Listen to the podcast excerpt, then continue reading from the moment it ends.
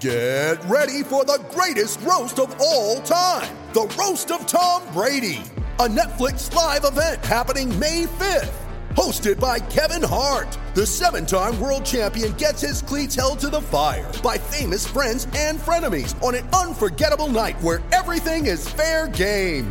Tune in on May 5th at 5 p.m. Pacific time for the Roast of Tom Brady, live only on Netflix.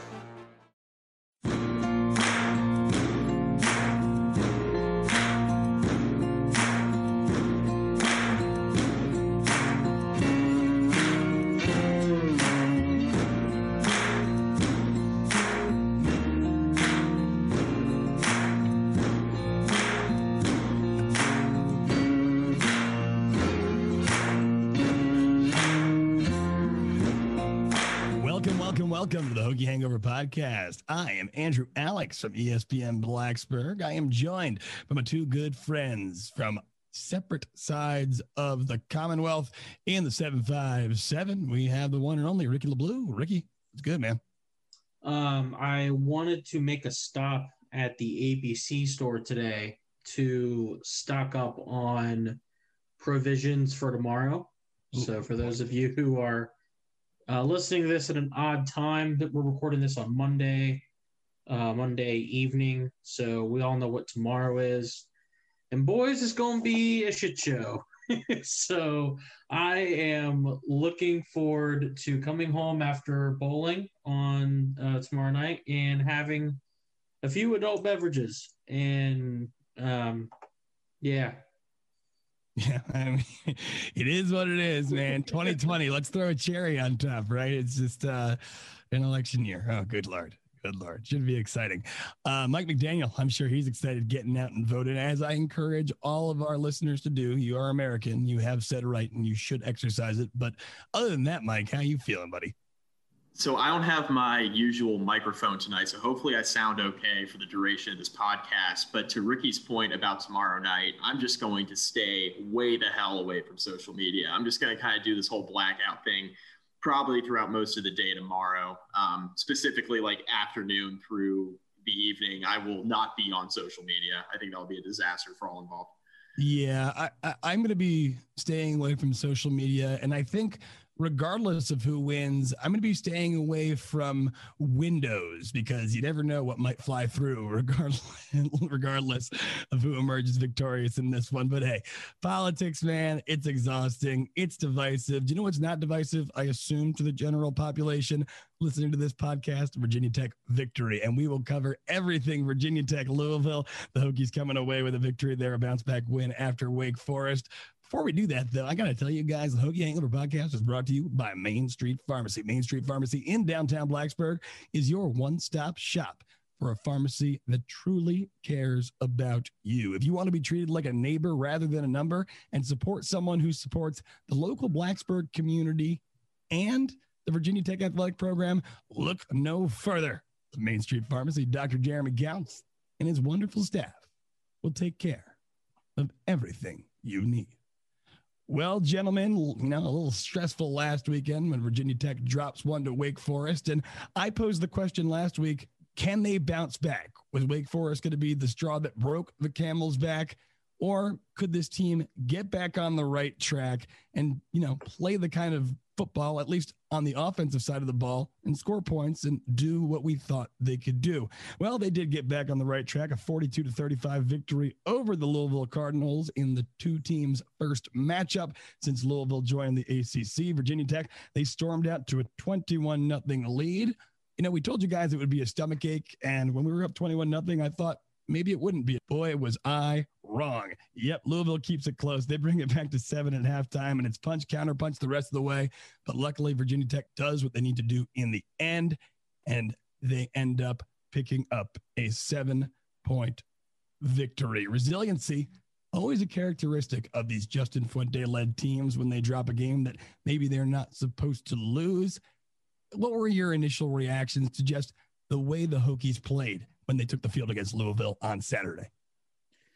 Uh, offensively, I really liked how they emphasized running the football. Um, there were some questionable play calls, in my opinion, from Brad Cornelsen, but by and large, I appreciated the fact that they mostly didn't fool around and took it right to Louisville's front seven, which, as we learned, at least I learned right before game time, was being hit quite severely by uh, contact tracing and positive tests and things like that. So I believe Louisville's defensive um, defensive six or seven had anywhere from like eight to nine people that were out, um, which obviously just kills your depth in those positions, and that's really important up front. But even with a really healthy group, I'm not sure that Louisville would have had much of a chance stopping Virginia Tech's running game. They had everything going. Khalil Herbert was fantastic again. Hendon Hooker was fantastic again on the ground. This offensive line did a much better job on the perimeter, on outside on outside zones. They did a good job inside. Uh, it, it, was it was really a dominating performance by the offensive line. Um, defensively, it was obviously super disappointing to watch them give up 21 points in the third in the fourth quarter. Rather, um, Louisville scored on all three of their fourth quarter possessions, and it looked there for a point that if Virginia Tech didn't recover an onside kick, they were going to lose the football game. Uh, simply because they just their defense was flat out gassed and had no no answer for Louisville in the fourth quarter. Um, but the Hokies were able to hang on. And really, I think this game is exactly who Virginia Tech is. I think we have a pretty good idea of what the Hokies are at this point. They're an offense that can move the ball pretty efficiently. They're going to put up points. They're going to score 30 plus, it seems like every time out. Um, defensively, they're going to get you some stops here and there, but by and large, they're going to give up a lot of points. They're going to give up a lot of yards. They're going to they're going to struggle to get off the football field. And for a good por- uh, for a good portion of this game, that's exactly what Tech was. Right, their offense was terrific. Uh, defensively, they were they were good enough for the first three quarters, and then they just flat out fell apart in the fourth. Um, and I, I think that that's pretty indicative of who Virginia Tech is at this point. Um, now, whether you think that that's good enough or not, that's a different discussion. But I think we have a pretty good idea as to who the Hokies are now.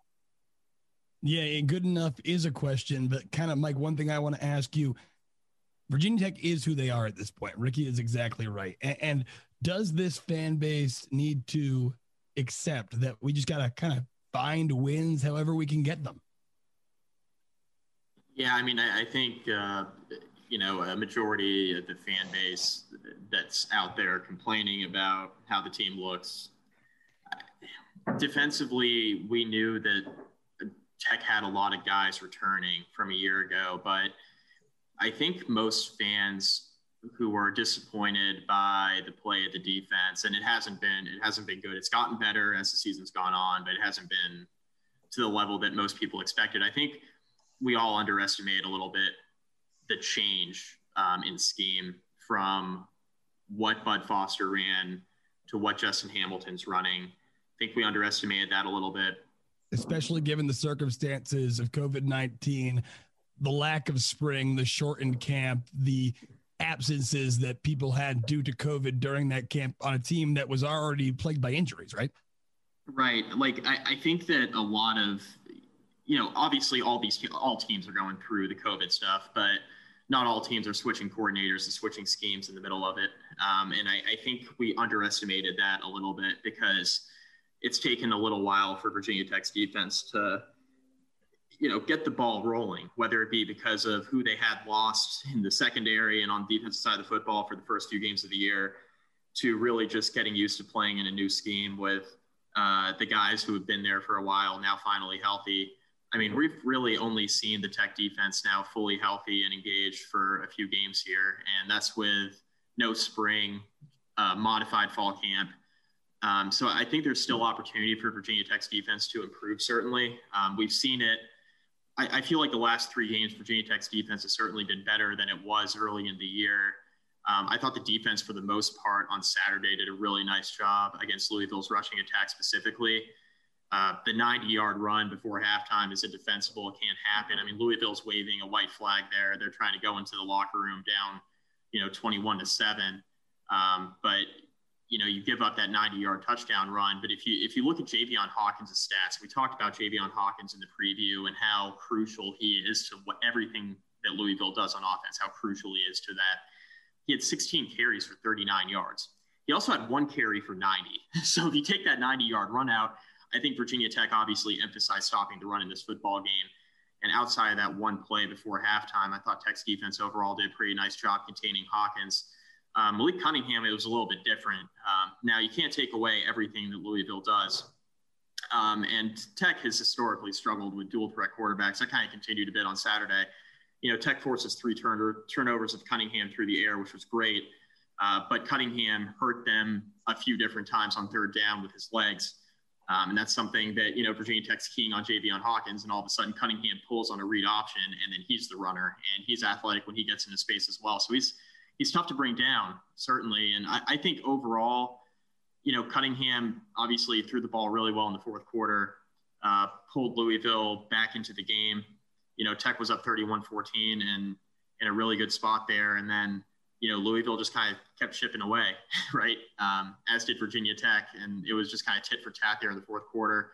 Great job by James Mitchell and the hands team. James Shibest, I think, deserves a lot of credit. Fuente talked about that in the post game about how crucial he's been to Virginia Tech's success on special teams. And I don't think he deserves, I don't think he gets the, the praise and recognition that he deserves for how well prepared the special teams unit is every week for Virginia Tech. Um, but I, I think overall, you got to be pretty encouraged by how the defense has responded the last couple weeks now that they've gotten a bit healthier. So I think the defense can get better. Um, I don't know how much better, uh, but I think you can certainly, you know, see some signs that Virginia Tech is, you know, at least getting off to better starts in games defensively. That's for sure. But the fourth quarter, like Ricky mentioned, was a little bit concerning. It was good. Certainly, Virginia Tech did not come out flat like they had in previous games. They actually came out doing exactly what they needed to do. That first touchdown drive, just bread and butter, running the ball. Second touchdown drive, they started off by putting the ball in the air. We see the reemergence of big play Trey, a 35 yard reception there. They finished that off with another touchdown on the ground. Things looked good, but I, I, I want to just talk about that offense, especially there in the first half. The, the balance of the game, right? I mean, you're Virginia Tech team that just ran the ball 50 plus times, put it in the air 10, granted, all 10 for a completion. Is this the kind of balance that Virginia Tech fans need to accept? Is this the team that Virginia Tech is? Because, quite frankly, I mean, you're still seeing people online complaining, well, we have a quarterback that can't put the ball in the air. Well, he did it 10 times, he did it efficiently. Nothing too flashy, but he made the plays he had to make. Hendon Hooker can definitely put the ball in the air, but putting the ball in the air a ton and airing it out is not Virginia Tech's most efficient way of moving the football. It hasn't been all season. Um, I've been one of the people that has been asking for the passing game to try and get a bit more complex and try and scheme guys a bit more open and rely on play action and use this run game to your advantage in order to open up the passing game. Uh, we definitely saw that against Louisville. Um, I, I, don't expect Virginia Tech to only throw the ball 10 times in a game the rest of the season, but in a situation where the running game is working consistently, I mean, why the hell would you go away from it? And if ain't if it ain't broke, don't fix it. So I applaud Brad Cornelsen for sticking with the run as, as much as he did. And I hope he does it in the future because honestly, I think that that's Virginia Tech's most likely way to win football games at this point. And that's not really a knock on to Hendon Hooker. Yes, Hendon Hooker has um, imperfections in his game. He's definitely not the most accurate thrower. Um, I think Hendon get, takes a bit time to to get through his reads, um, and his progressions aren't as fast as you would like, uh, at least as compared to the elite college quarterbacks. But I think the bigger issue resides in the offensive line, who has struggled in pass protection. Now, back to back weeks, they've allowed six sacks in, in, in the last two weeks. And three sacks on 10 passing attempts is not very good if we're if we're keep if we're keeping it a, a stack. Um, the the other problem is this Virginia Tech receiving corps is simply not generating the separation that you'd like to see. Now, we might have seen Virginia Tech's most or excuse me, best executed pass play of the season in this Louisville game in the 42 yard strike to Trey Turner that got the Hokies first and goal. That was a beautifully executed play. Hendon Hooker made the exact read. He made the exact throw. Trey Turner hauled it in beautifully, and it was it, was probably the best passing play that we've seen Virginia Tech run all season long in terms of taking a risk, executing it, and getting the job done. Um, but to expect that to to extrapolate that and expect it to happen consistently is just being naive. Uh, Virginia Tech needs to continue to run the football. They need to run it a lot. I think they need to try and find ways to get other players involved in the run game to help try and take the load off of Hooker a bit because he's run the ball a lot here in the last few games, and I want to hit on that eventually here in the podcast. Um, but they need to run the football a lot if they're going to keep their defense off the field and if they're going to win football games. Yeah, Ricky, eh, eh, we'll get back to the question of Hooker running the ball in just a second because that's on my mind as well.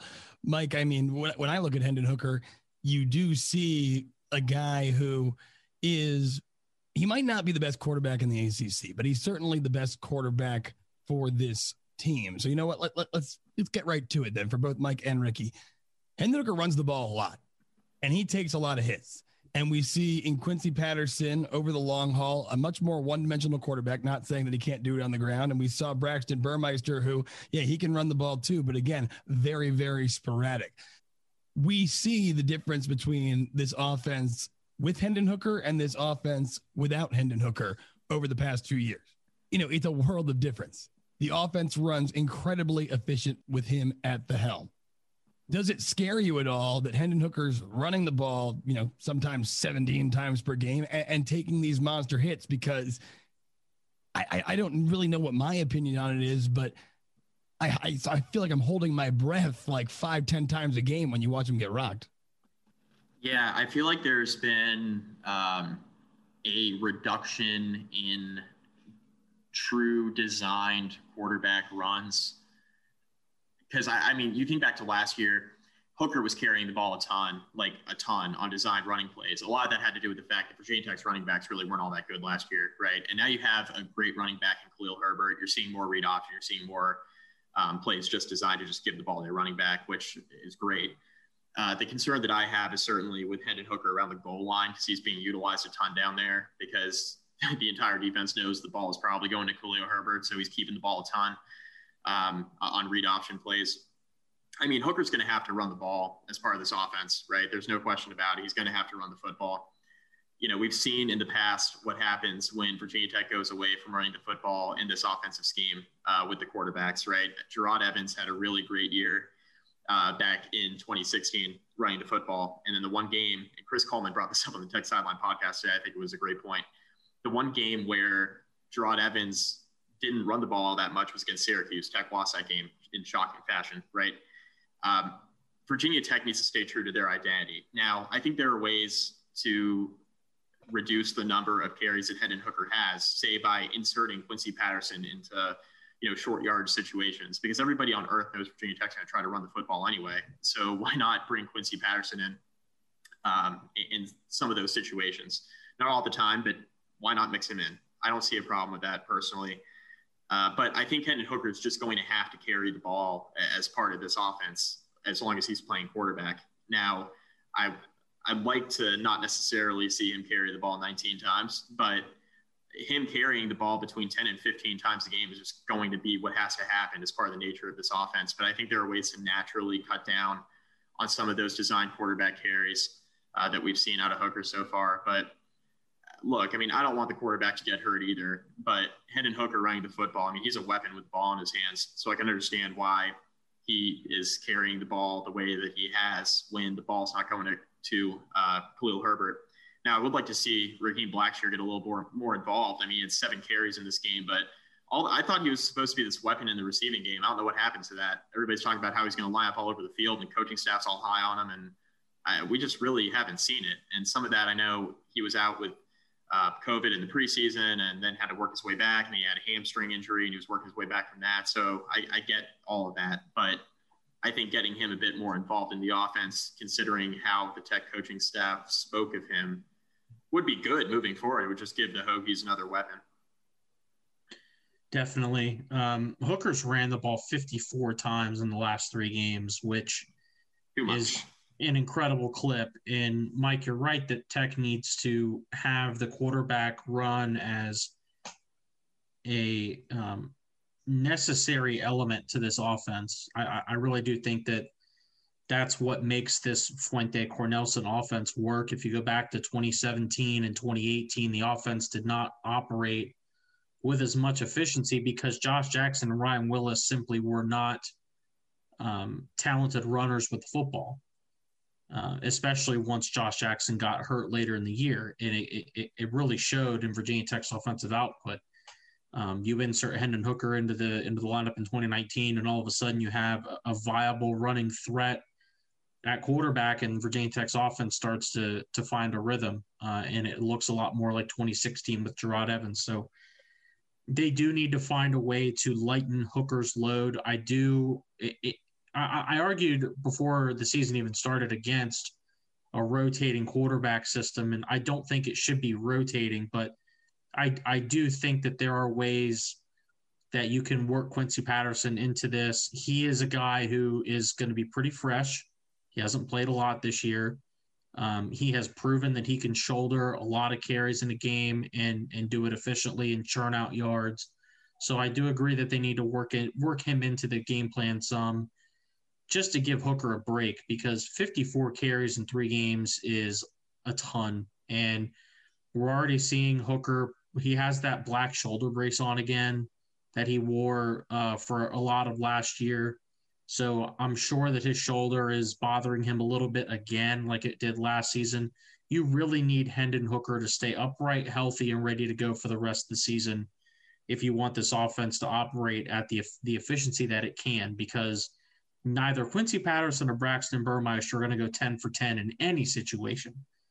Um, Hendon Hooker isn't this elite passer, but he's by far the best passer on the football team, and you need him on on the field to get this offense going. But you do have to pick your spots and find ways to get him a break if you can, because you do need to be able to save him for the remainder of the season. And remember, guys, they have Miami, who's going to be a dogfight.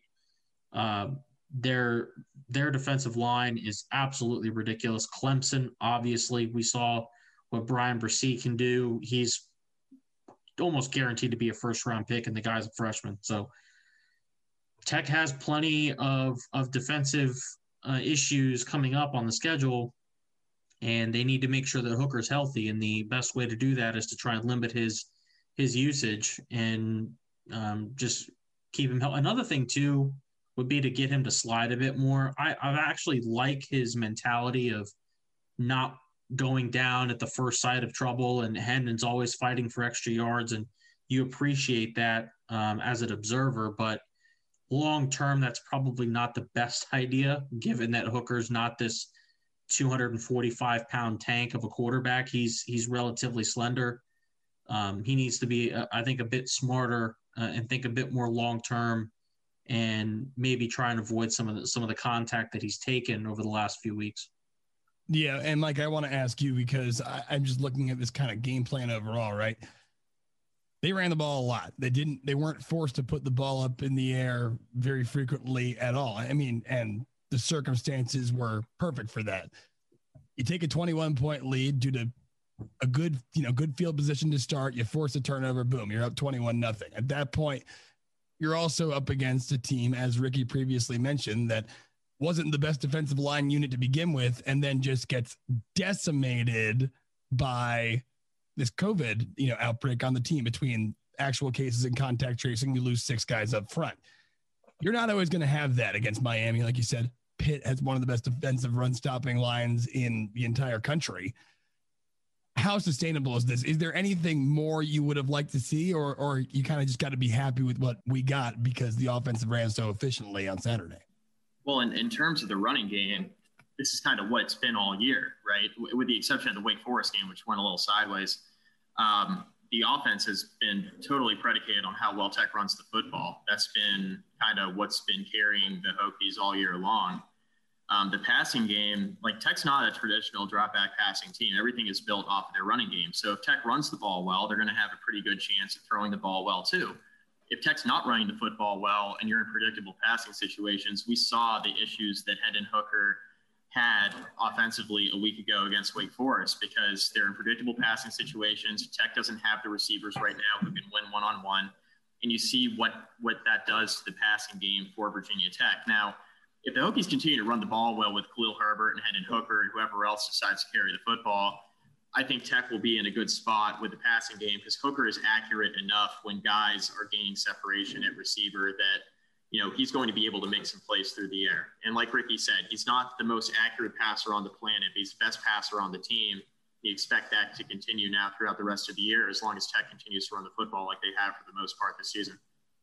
Yeah, Rick. One thing that kind of stuck out to me was, you know, going into this season, we saw the departure of Damon Hazelton, and we saw prior to the beginning of the season the injury to Jaden Payoute. And we knew this was going to be a more humble wide receiver group. And that's why it was surprising that we didn't get much out of Trey Turner early. Now, against Wake Forest, Trey was able to get something going offensively at that time. You know, five receptions for 61 yards was his best game of the year. But it still was limited. His longest reception was 16 yards in that game we saw the reemergence of a big play Trey, two catches in big spots, longer than 30 yards. Do you expect this to be more of a theme going forward? I, I thought that Trey Turner was going to be outside of the running game, the centerpiece of this offense. That, that hadn't been the case to this point, but we saw some signs of life against Louisville. Uh, depends if he's going to be healthy or not. He came up lame again in this Louisville game. Um, Trey is battling some sort of hamstring or foot injury. Um, it's been nagging him now for a few weeks. Um, he has had injury issues before. So if he's healthy, then yeah, I do think that they'll feature him. But something to keep in mind about this tech passing game is that nobody's really having a great year. Like nobody on this team has um, more than 18 catches. So this just because you're you're not seeing guys put up giant numbers doesn't mean that they can't play a big impact in the offense. Like obviously James Mitchell plays a big role in this offense, especially in play action. Um, but his numbers really aren't all that great. I mean, he's got 18 catches for 311 yards and four touchdowns, um, which is is okay. But if you ask any Tech fan, they'll tell you that James Mitchell is an integral part of the offense, and he really is. Um, but Trey does need to stay healthy. The problem is, is that they need him on the field, so they can't really afford to limit his snaps and put him on a snap count because the guys behind him just simply aren't aren't going to produce. Uh, Tayvion Robinson has really cooled off here in the last couple games. Um, Caleb Smith hasn't really done a lot either. He hasn't been able to generate that separation. Neither Evan Fairs nor Changa Hodge have done anything. Um, well, those two graduates. Fairs to his credit is amazing in the pass or in the run block game. Yes, but in terms of adding to the passing game, which I think both of them were expected to do at least a little bit, um, they've been completely non-impactful, uh, and I think that that's those are really two giant disappointments for the offense because we were told coming into the season that both of those guys had a chance to be really productive, and neither one of them has done really much of anything. Um, so this this passing game does really rely on Turner and Mitchell. They really need Trey out there, uh, but I just have no idea if he's going to stay healthy for the rest of the season. You almost have to expect that he's not going to stay healthy for the rest of the season. That Virginia Tech's going to have to really start to get creative in the passing game and find ways to get other guys open. Uh, one thing I, I was slightly critical of was Virginia Tech's play calling, or at least their execution on third down. One for seven on the day. They did go one for one on fourth down, but at the, at the end of the day, we know what we have in this defense. And I think being able to control the clock, control the ball on these drives, and extend them, give your defense more of a break and keep them off the field against better teams is going to be one of Virginia Tech's keys to success. They did not do that effectively on Saturday. What was your opinion on the third down play calling? What could they have done better? To be honest with you, on third down, it's it's all dependent on down and distance, right? I mean, there are some situations where it's third and more than four yards, right? And Virginia Tech's in a spot where they're in a predictable passing situation. And like we've talked about, when Virginia Tech's in predictable passing situations, they're in a rough spot. Um, they they just can't just sit back there and have Hendon Hooker, you know, consistently deliver the ball to receivers that can't get open. Um, but also, I think the pass protection, and this this has kind of gone under the radar a little bit the pass protection hasn't been spectacular. Now, I think some of that, and it's been a little bit hit or miss. Some some games are better than others. Some of it certainly has to do with the fact that receivers aren't getting open. Hendon Hooker has to hold on to the ball a bit longer uh, than he should. But against Wake Forest, it wasn't very good. Um, against Louisville, it was mostly okay. But there were some scenarios throughout this game where, um, you know, Hooker was in a predictable passing spot and the protection broke down. He got sacked. And you know, he delivers an accurate ball when these guys are getting open. But I think what would help with third down and the fact that Virginia Tech's lack of conversions on third down, what would help with that is doing better a better job on first and second down with play calling. Um, we can talk about third down play calling all day long, but I think the issue with third down play calling is you're kind of at the mercy of what the down distance is to a degree. And, you know, third and short, Virginia Tech's going to try to run the football. That's just kind of what they do or they're going to try to run play action off of that with Hooker. But if you get to those third and five, third and six, you know, those types of scenarios, it's, you know, Cornelsen's going to try to throw the football. But if he doesn't, it's like, you know, lack of trust in the receivers, I think would be a fair statement to make that, you know, they're going to get open consistently enough on longer down and distance. So I think Texas needs to be more consistent on first and second down, obviously, and, and get into more manageable third down situations because throwing the football it's not this terrible thing for the Hokies, but when they get into these long down and distance situations, it becomes a little bit tougher on Brad Cornelsen when he can't trust the receivers to get open. This offense really needs to stay on schedule.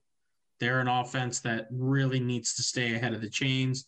They do not want to find themselves in third and long situations um, because if they do, they, they simply just don't have the, the traditional drop back passing game to convert consistently. Um, even if Hendon Hooker goes 10 for 10 in this game, you're, you, you're not going to sit here and go, oh, Virginia Tech can all of a sudden they can throw the ball 25 times. No, they need to pass the ball almost as, as little as possible simply because their their yards per play on the ground is far greater. Now, I, I, want to turn to the defensive side of the ball. And this is, we've talked about it before, an issue that has plagued Virginia Tech back to Bud Foster. And now it seems to have leaked into the Justin Hamilton era. Malik Cunningham, a dual threat guy. I mean, man, he just gave me a stomach ache all day. He, he could do it all 350 yards in the air. Virginia Tech, not all the interceptions were Cunningham's fault, but his three interceptions really kept the Hokies in the game. You allow this guy to have a career high day passing the ball. And now you got to face all these dual threat quarterbacks going forward. What adjustments? I mean, this, I mean, this, I guess the unanswerable question for Virginia Tech: What adjustments do you have to make to stop guys that can do it both ways? Well, Tech made one of them on Saturday, and they benched Dax Hollifield. Dax's role on Saturday was waving his white towel like a helicopter on the sideline anytime Virginia Tech's offense started moving the football. Um, no, I, I don't recall Dax playing much, if any, in the Louisville game. Um, Alan Tisdale was pretty terrific in, in, this game. He was tied for the lead in tackles on the team. He had two and a half TFLs. He was flying around the football field. Um, he looked engaged. He looked like he was in the right position. It definitely looked like Alan Tisdale's best game of the season. Um, but I think the general issue here for Virginia Tech, and this is an issue generally, uh, I, I, think, a, across the college football landscape, is that a lot of defenses simply do not have the speed and athleticism to handle uber athletes at quarterback. Um, we go through recruiting classes all the time, and usually the the players that are the best athletes, the guys who are the most agile and, and the fastest, the guys who can get from sideline to sideline the fastest, are usually playing offense. They're usually playing receiver, they're usually playing playing running back, or they're usually playing quarterback.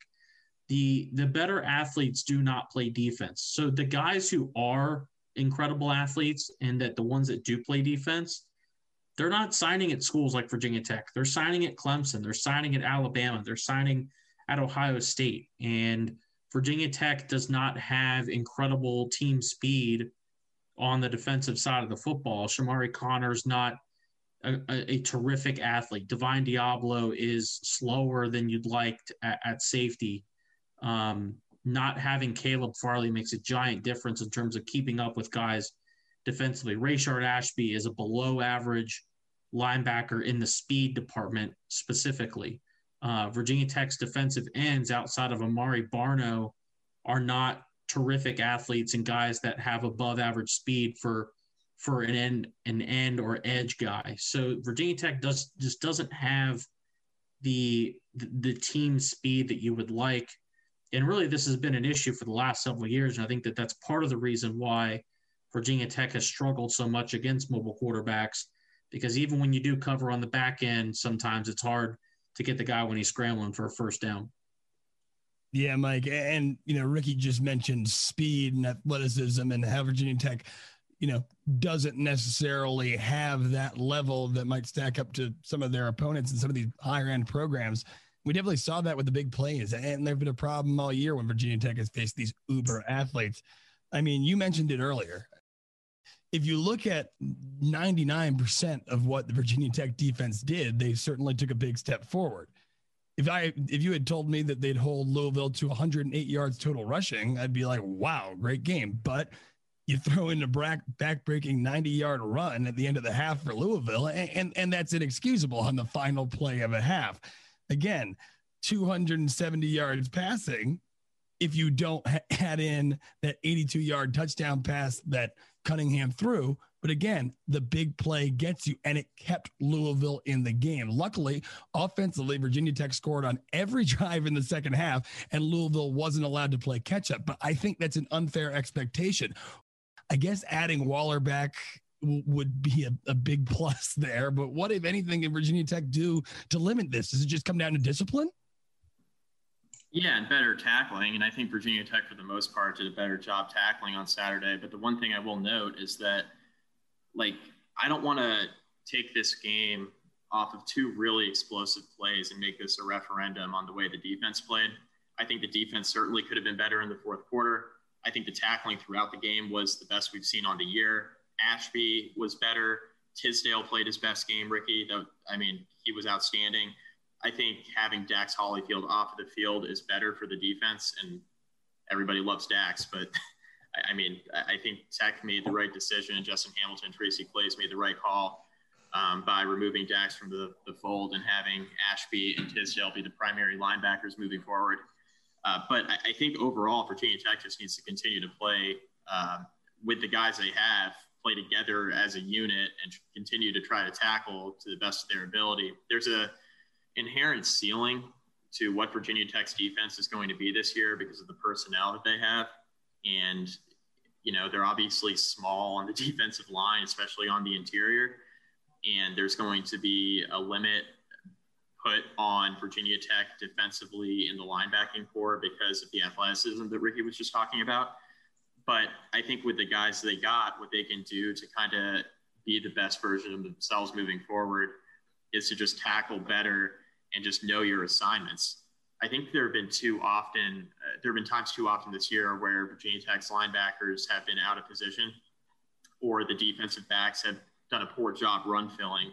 And that's led to just uh, one guy, one athletic player in the open field making a guy miss defensively and then breaking out for these long plays. It doesn't take much for an explosive play to happen on your defense if guys are out of position. And I think Virginia Tech has done a better job recently of making sure guys are where they're supposed to be and are and are you know playing with their keys defensively. But when you don't play like that, you have a 90 yard run before halftime. You have an 82 yard touchdown pass.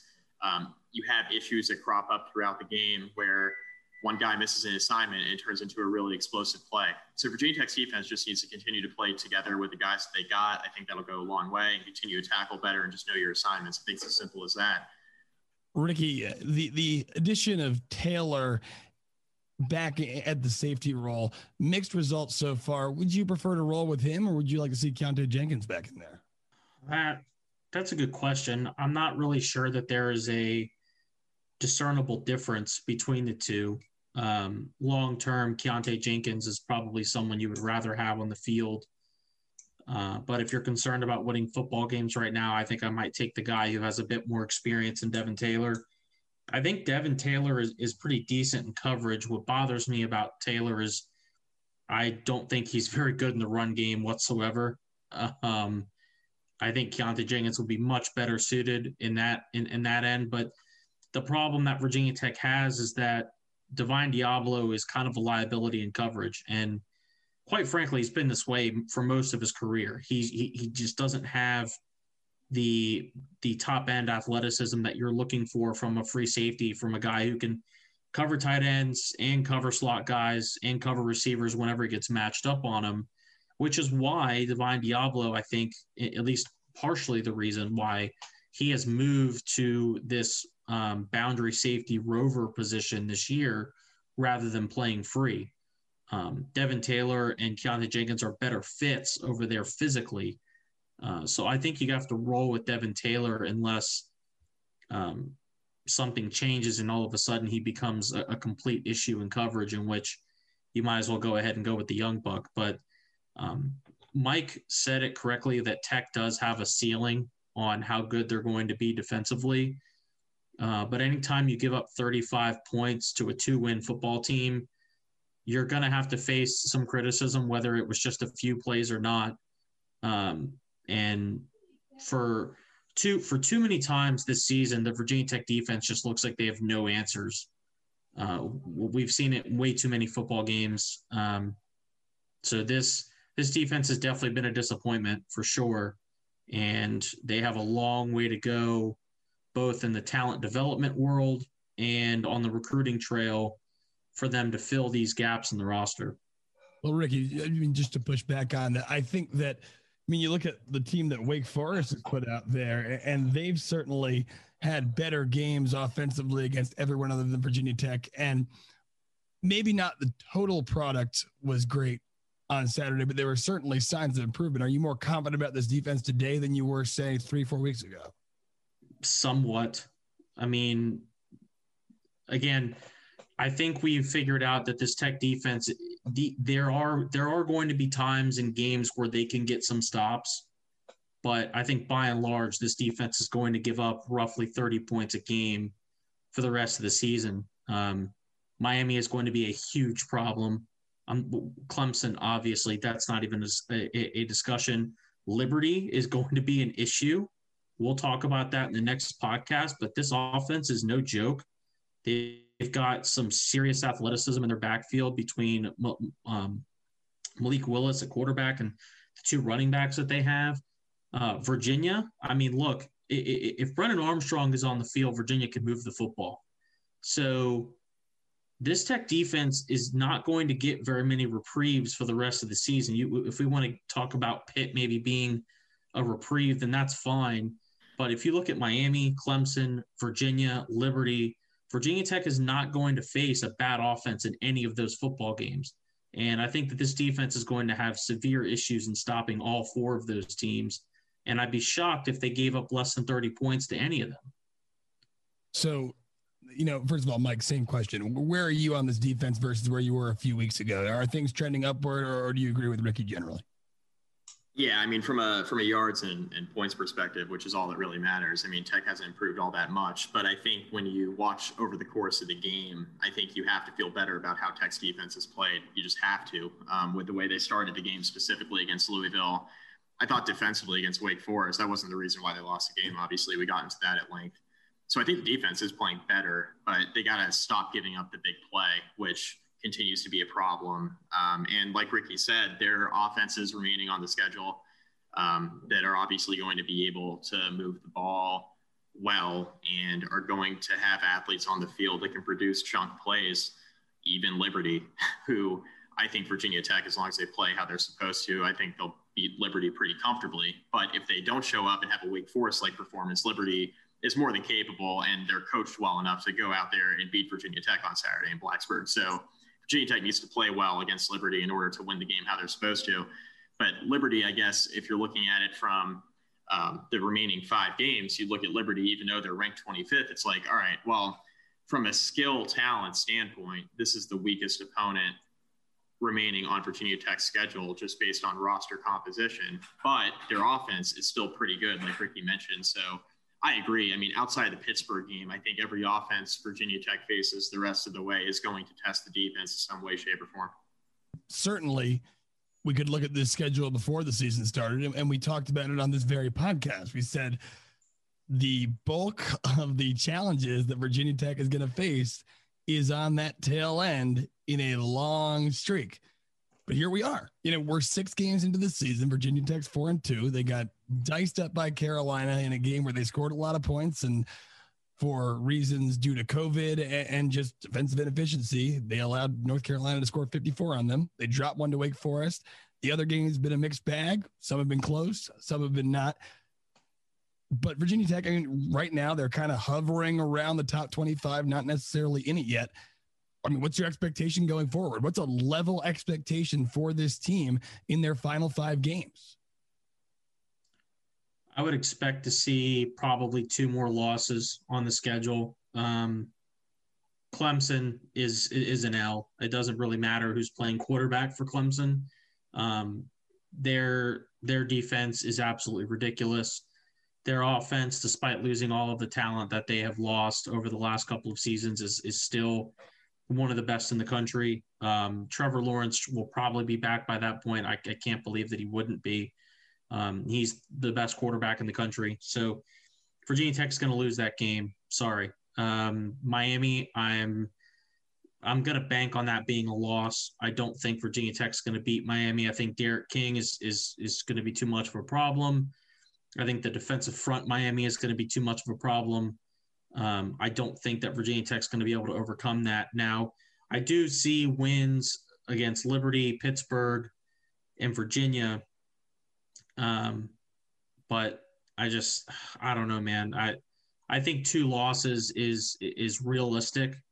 Um, we can have a debate another day about whether or not that's good enough, uh, but that's for a different podcast. But I, I, do think that there's probably two losses remaining on the schedule, and if they somehow beat Miami, then again, it would just given Fuente's track record where he has these at least one clunker a year, it wouldn't shock me if they go into a place like Pittsburgh and lose, or if they lose to a team like Virginia. I mean, we have to understand at this point that Virginia is not a, um, a shoe in to win any of these football games.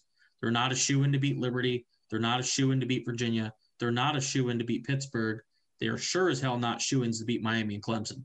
So Virginia Tech has reached the point, partially given just this ACC in general, but Virginia Tech's talent level, what we've seen thus far, they're not good enough to book them beating anybody left on the schedule and guarantee it.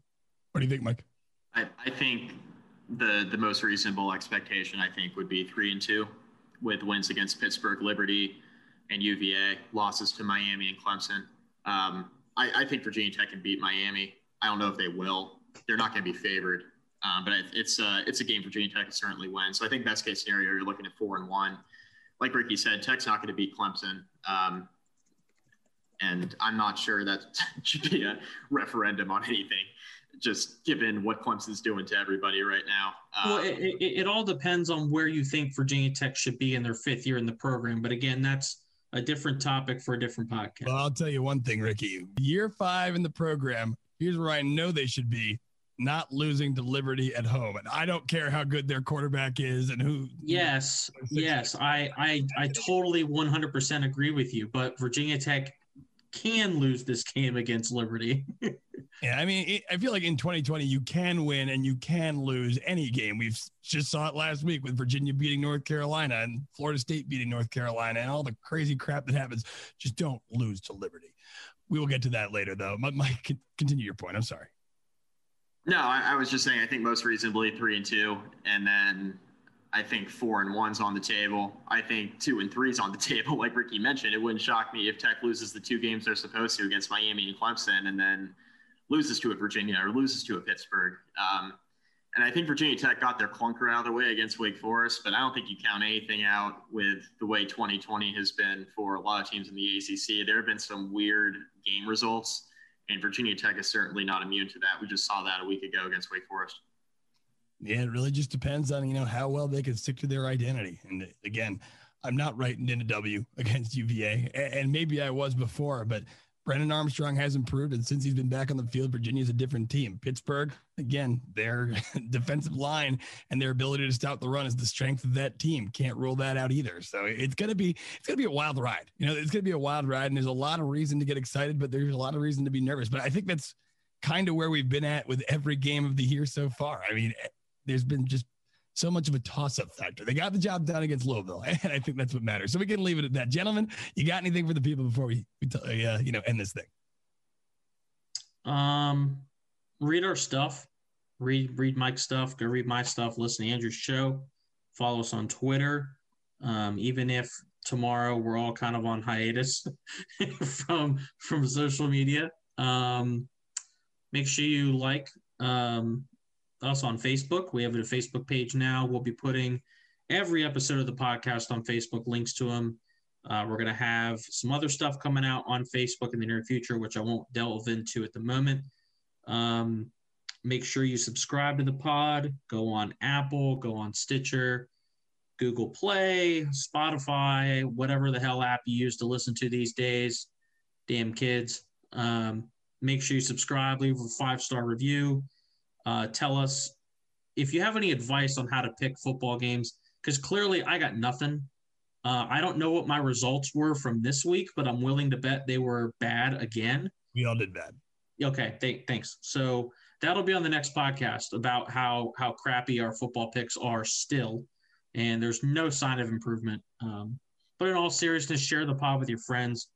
Uh, continue to listen. We really do appreciate it. Um, this has been even though the football team's been a three and a half hour stomach ache every weekend, doing this podcast twice a week has not been a stomach ache. We've really, we really do enjoy it. And um, the more you guys share it, the more you guys listen, the more we'll keep cranking out episodes. Michael? Ricky covered it. Go rate and review us. yeah, no, Ricky did do that. And we covered all the bases there, and we hope we covered all the bases of Virginia Tech. Oh, and if you're in Blacksburg, go to Main Street Farm, man. What are you doing? True. Very, very true. Head on down to Main Street Pharmacy. I'm telling you, service, it just doesn't get better. I really can promise you that. Well, the Hokies, they got to play Celebration by Kool and the Gang this week, you know, and now here's a real sentence for you folks number 25 Liberty coming to town to face an unranked Virginia Tech team. we will tell you guys all about it when our next podcast releases on Thursday. Until then, you know, stay safe, go out, get your vote in, exercise that American right. This is, uh, you know, turbulent times, my friends. So, just stick together. You know, the world is uh, bigger than what you see on your TV screen. I promise you that. You know, and, and also here's one. Is going to come out on uh, Tuesday. If you're in Blacksburg, head on down to True North Title Company, 200 Country Club Drive in Blacksburg. My uh, friend Tina Merritt, she is the traffic lady on ESPN Blacksburg. She also has a full time job where she runs True North Title Company. She decided that on the most divisive day of the year, let's bring the community together, get a food bank going. So if you have non perishable food, oh, yeah bring them over 200 Country Club Drive. If you know me, you can call me and I will pick them up from your house and bring them over for you. So how about that? Do a good deed on a day where, you know, the world seems like a darker place than usual. But until then, we'll see you on Thursday. Go Hokies, my friends.